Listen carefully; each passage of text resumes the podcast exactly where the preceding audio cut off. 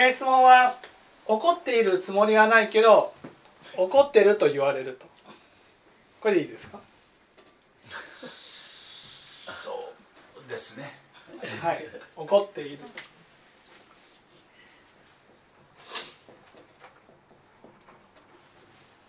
まず怒っているつもりはなくても怒っているようにね見られるっていうことは？怒ってるんですか？怒ってないんですか？怒ってるでしょ。そう怒ってるんですね。怒ってる。そう怒ってるつもりがなくても怒ってるように見られる場合それは怒っているっていうことなんです。で怒っている。っていうことはどういうまずメカニズムなのかっていうことですよね。怒りが起きるのはどうしてか。ね。どうしてだと思います？川田さん。怒りが起きるのは？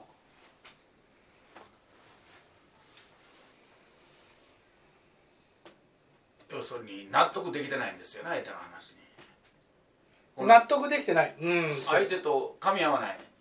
噛み合わない、それから自分が正しいとうん。うん。思ってる、自分が正しいと思っている、うん。まあ、ちょっと言葉で表現すると本当に難しくなるんですけど、うん。まず自分自身がねあの一生懸命訴えたいわけですよね、うん。だけどその表情とか言葉遣いとかね態度とかを見て、うん。こう怒ってると相手は取るわけですよね、うん。うん、だから自分自身としてはその話は筋道が通って正しいことを言ってるというその思いがあるわけです。はい、だけど相手がそれを受け止められなかったらうん。あのそれが怒りとなったり怒ってるんだと取ったり、まあ、されるわけですよね。はい。そうまずね怒りをね起きる怒りが起きるっていうことはねやっぱ必ず自分が正しいところに立っている時なんです。はい。正しいところに立っている。それが怒りが起きる時っていうのは正しいところに立っているのがどんな時です否定されるんです。うん。正しいところに立っているのが清盛さん。正しいところに立っているのが邪魔される。うん。正しいところに立っているのがこれが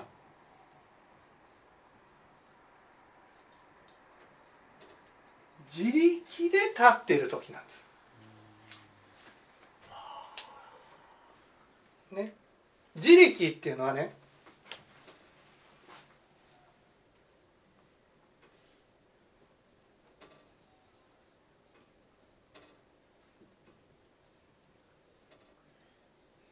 何々しなければならないと思ってる時こうしなければいけないこうしなければならない。相手に対しても含めてっていう。そう相手に対してもこれが分からなければならない。分かってもらいたいんじゃない。分からなければならない。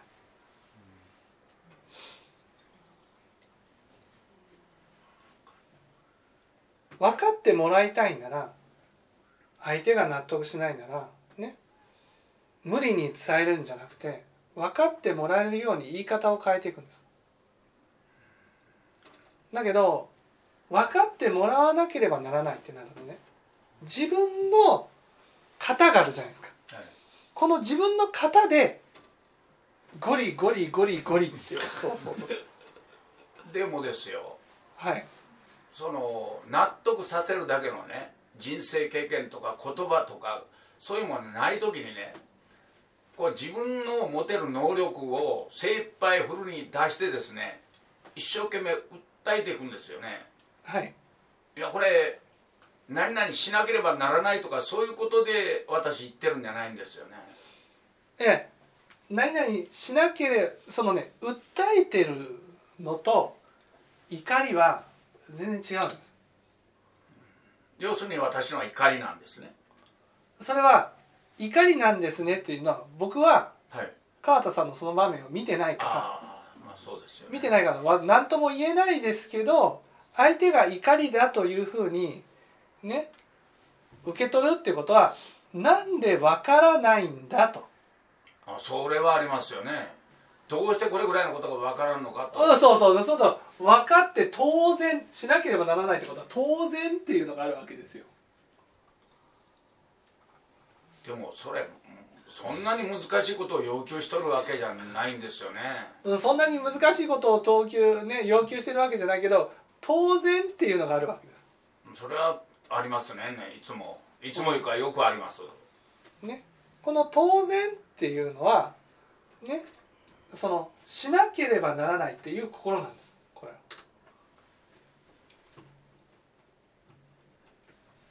当然こうあるべきだと。うんこうあるべきでしょ。べきってしなければならないってこ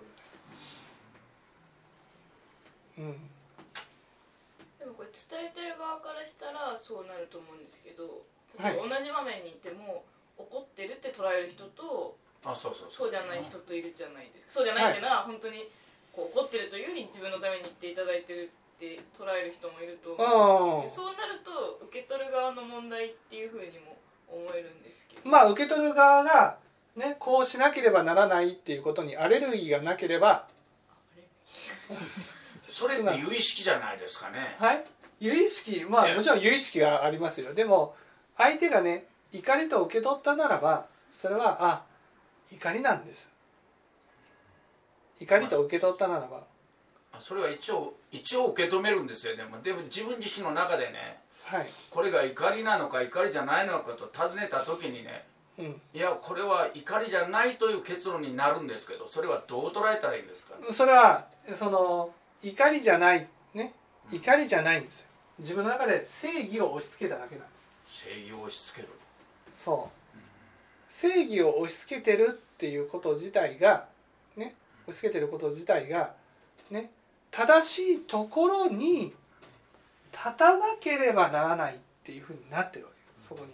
これを自力っていうわけ。ね。もし自力が全くなかったら私はねやっぱ正しくないかもしれないと。こういうふうになる。それも考えますよ、はい。かん要するに考えた末にね。いえいえ正しくないかもっていうのは私のこの気持ちは正しいんですよ。でもこの伝え方は正しくないかもしれない。ああ伝え伝える方はね。うん。その熱いっぱいにねはい。伝えるのがいい人もいるわけですよ、ね、だけどどんな人にも熱いっぱい伝えることがいいことではない。それも分かってるんですけどもう要するにもうこれだけのもんだからうん。そういうこことしかできないわけですよね。ええそれはできないんじゃなくて自力が勝ってるんです。こうしなければならないっていうふうになってるわけ。それで相手がねその怒りと感じる人と感じない人はねそうやって熱いっぱい伝えた時に感じない人はねあそうなんだっていうふうにパッと受け取るんですよ。だからその時はね怒りを起こしてないんです。そこで相手が「うーん」ってなった時にね自力が勝ってる人はね自分は正しいところに立ってれば立ってるほど自分が正しいと思ってることを相手も当然正しいと思ってほしいっていうのがあるんです。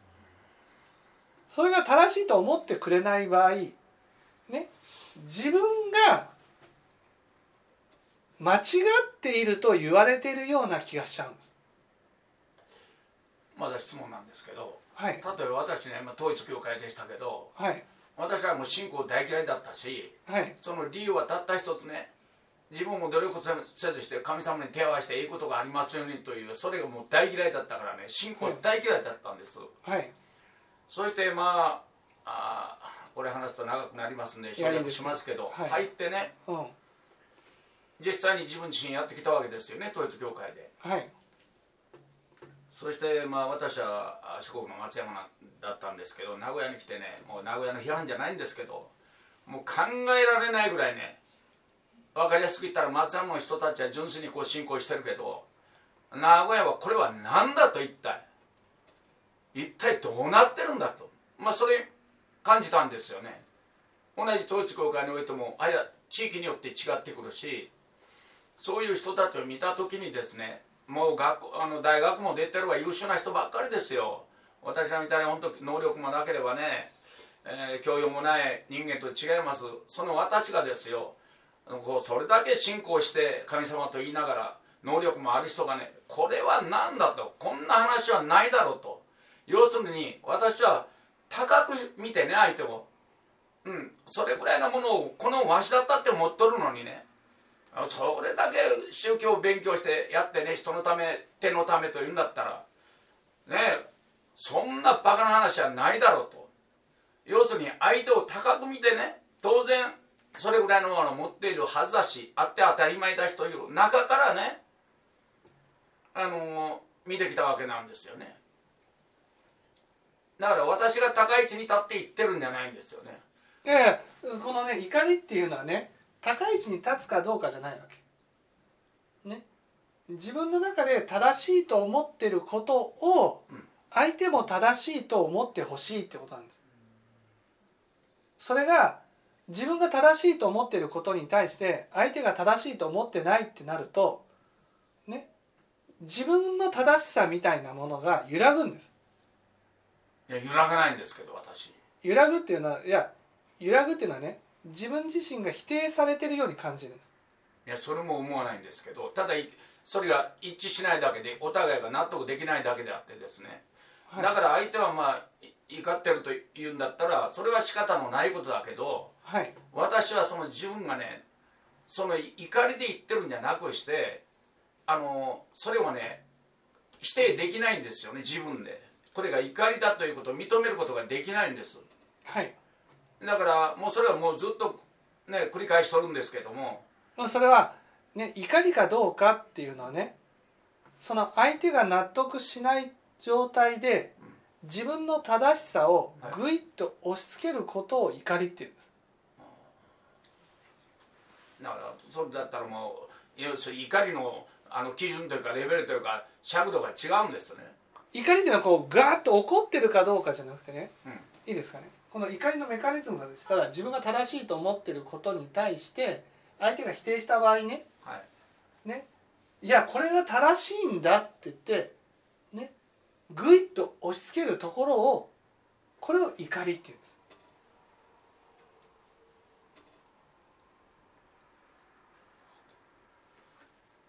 だからこれ正しいでしょ。相手が正しくないって言ったこれで自分の中で無意識のうちにね自分の正しさを否定されたように感じるわけ。だからこれが正しいんだってことを何とかして証明しようとしちゃうんです。だってあまりにもね力が違いすぎてですよ。例えば大きなもの重たいものを運ぶ時にねはい。力のある人とない人だったらねあのまあ大きな男と小さな子あの子供にせんでもいいですわ。女性だったらね。はい。男があんたそんなもの重たいもの持って運ぶの当たり前だろうがと女性が言った時にね。はい。それ言うでしょ。それ正しくないですか？それは女性がも男性が持つのは当然だろうと、ね、それを言うのが怒りじゃないわけ。当然だろうって言った時いやそうじゃないよってね。相手が言ってきた時にいやいやそうなんだ。これが怒りなんですだったらね男がね強い男だから女だからねあんたそんなもん自分でちゃんとやって当たり前じゃないのってこう、まあ、厳しく言ったとするじゃないですか。言われたと。それは別に怒りじゃないわそれ怒りじゃないんですか。け、うん、あのやるのは当然だろうと言われてね。そこに対して何かいやいやこれはこういう理由だからって言われた時にさらに論破しようと。自分の正しいっていうことを相手にねなんとか貫こうとするのが怒りなんです。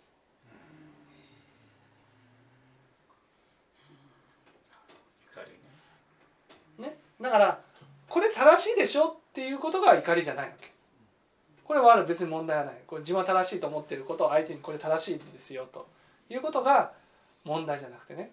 それを怒りだと感じない人はあそうなんだってすぐ受け取る人なんですよあそうなんだ。川田さんが言うんだからもう間違いないわっていうふうに思ってくれる人だったらそれを怒りとしてねどんなに正しいところに立ったとしても、ね、怒りだとは思わないわけ。怒りだと感じる人はいやでもこうでしょっていうふうに反論した時にねあそういう意見もあるんだというふうに納得してもらえないわけ。あこういう意見もあるんだ。この人はね私とは違うわけ。川田さんはこういう生き方で生きてる。ね。それは全然問題ないわけ。でもねそこで正しさを何とか証明しようとするのはね私の人生や生き方が正しいっていうことを何とか証明したくなるんです。私がこういうふうに考えていることは絶対間違いない。絶対正しいっていうことをね証明したくなる。それは自分の中でねどっかでねやっぱり自信が持てないところがあるんです。そうですか。自信持ってたらねその人が言われた。この人はこういう人なんだで終わるわけ。あこの人はこういう人なんだ。自分の生きてきたことはねたとえどれだけの人から否定されようがね私は私でこの生き方はすごく正しいと思って生きてるから全然問題ないと。ね、だから冷静にこの人に分かってもらうためにはどうしたらいいんだろうっていう話になるわけ。それを、ね、この言われた時になんか自分の人生みたいなものがね間違ってると言われてるような気がしちゃうんです。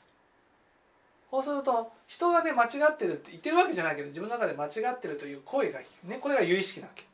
聞こえた時にねその自分の中でそれを反転させるわけいや絶対正しいんだともう絶対間違いない。ビリッとしても疑いがないんだと。いうふうに正しいっていうことを自分の中で証明するために相手に納得させようとしちゃうわけ。これが自分が間違ってるいや正しいんだってこう切り替える時に起きるのが怒りなんです。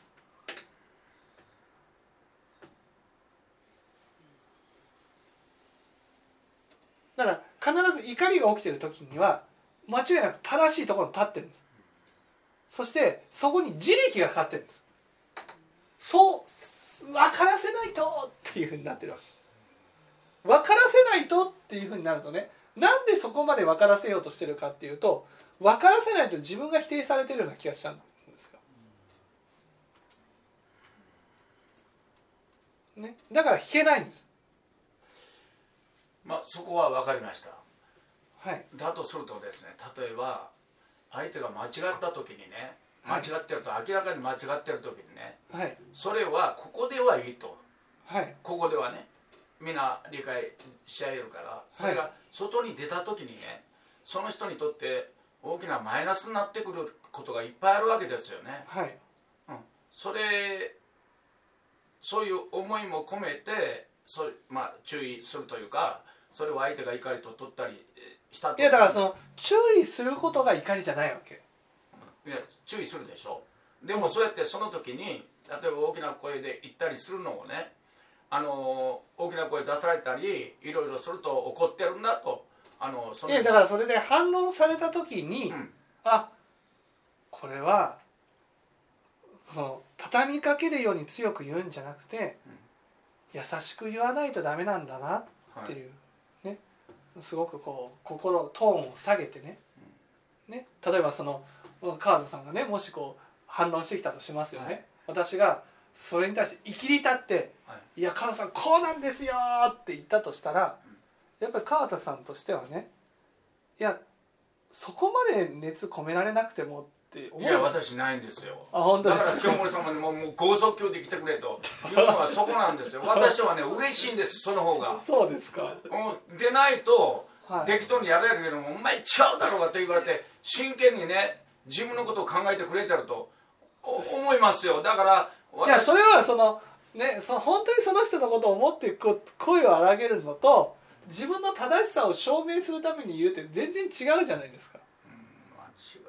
いうか、まあ、自分に当てはめたら本当にそうなる。本当に分かってもらいたい時に声を荒げる時はね本当に心がそこに乗ってくるんです、はね、正しさを証明する時はもう正しさという理性が前に出るんです。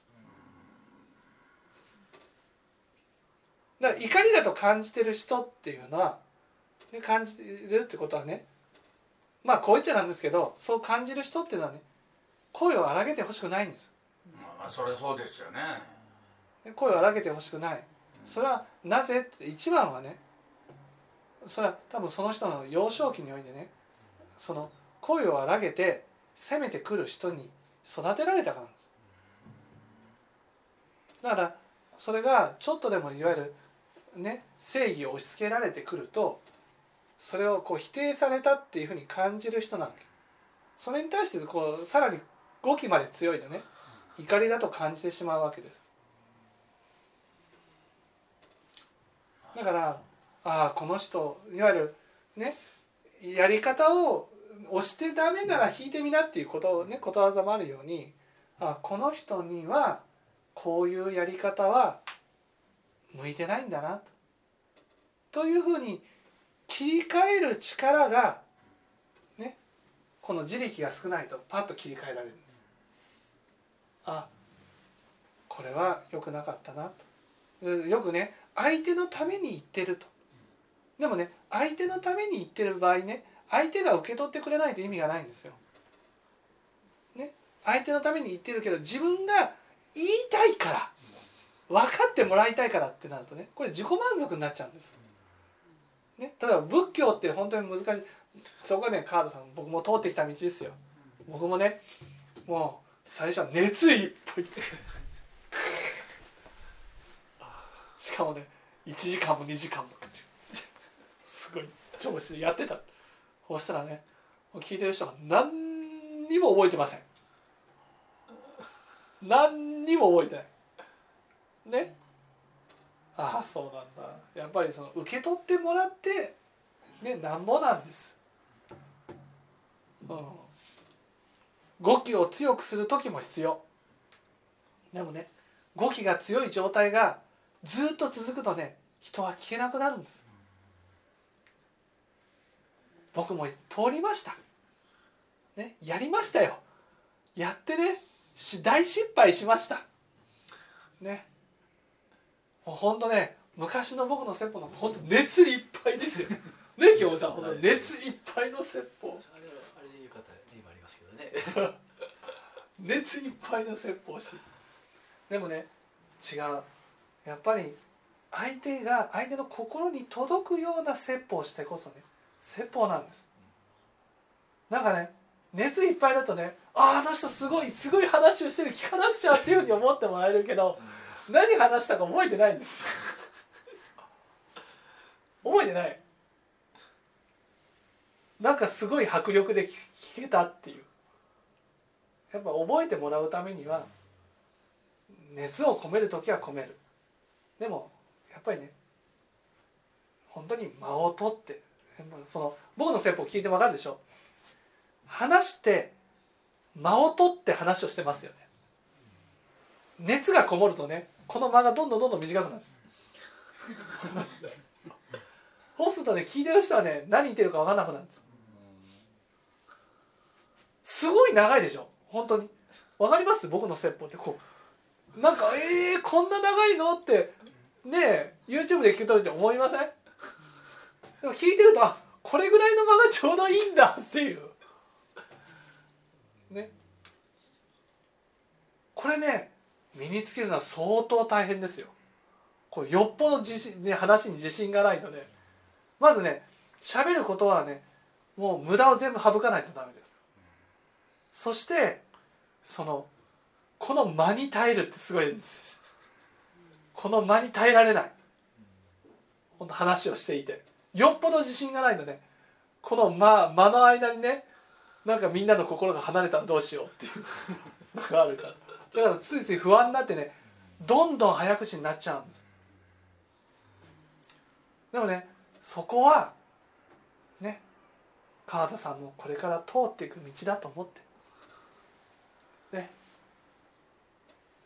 本当に相手に伝えようと思ったらゆっくりと諭すように話をしていくことが大事です。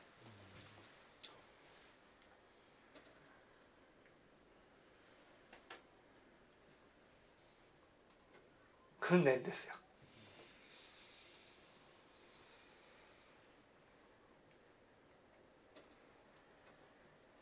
分かっていただきました？修行します。はい。じゃあちょっと休憩をします。